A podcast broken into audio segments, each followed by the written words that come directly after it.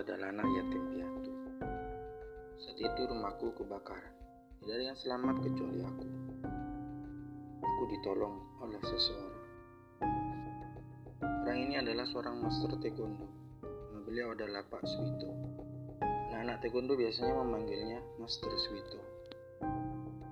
Sejak kecil aku tinggal bersama dengan Master Swito. Rumah yang sekaligus merupakan tempat latihan taekwondo yang biasa disebut dengan dojang. Selain aku, di rumah ini tinggal juga istri Master Swito dan anak perempuannya, namanya Sinta. Kami hidup bahagia. Hingga suatu ketika terjadi kejadian yang menghancurkan seluruh kehidupan kami.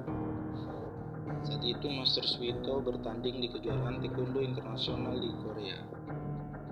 Kami mendapatkan kabar gembira untuk sesaat yaitu ketika Master Swito berhasil mendapatkan medali emas di kejuaraan itu.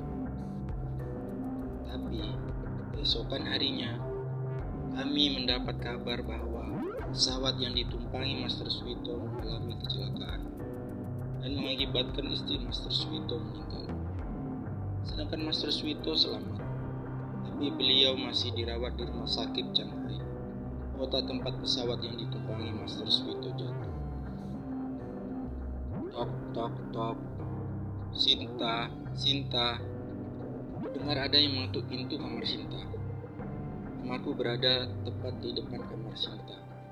Aku pun ikut keluar kamar karena mendengar ketukan pintu yang lumayan keras itu.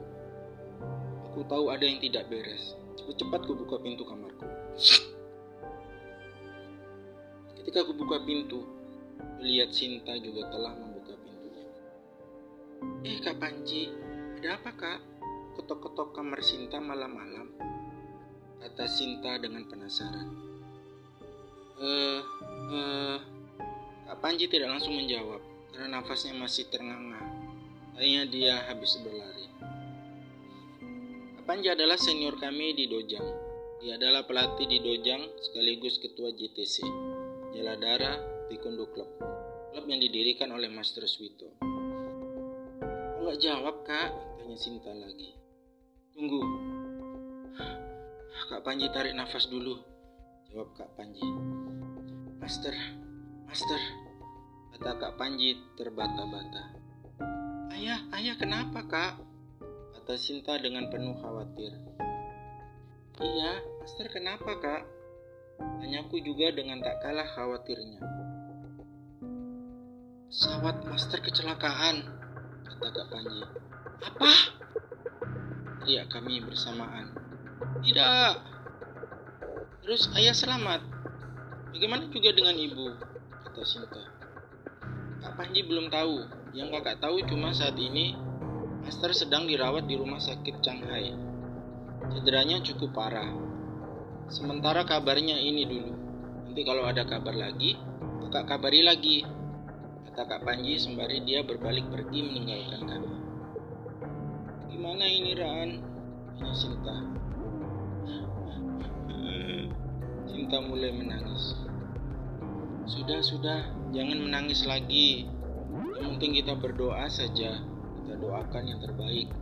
Semoga Master dan Ibu baik-baik saja. Kataku menghibur dia.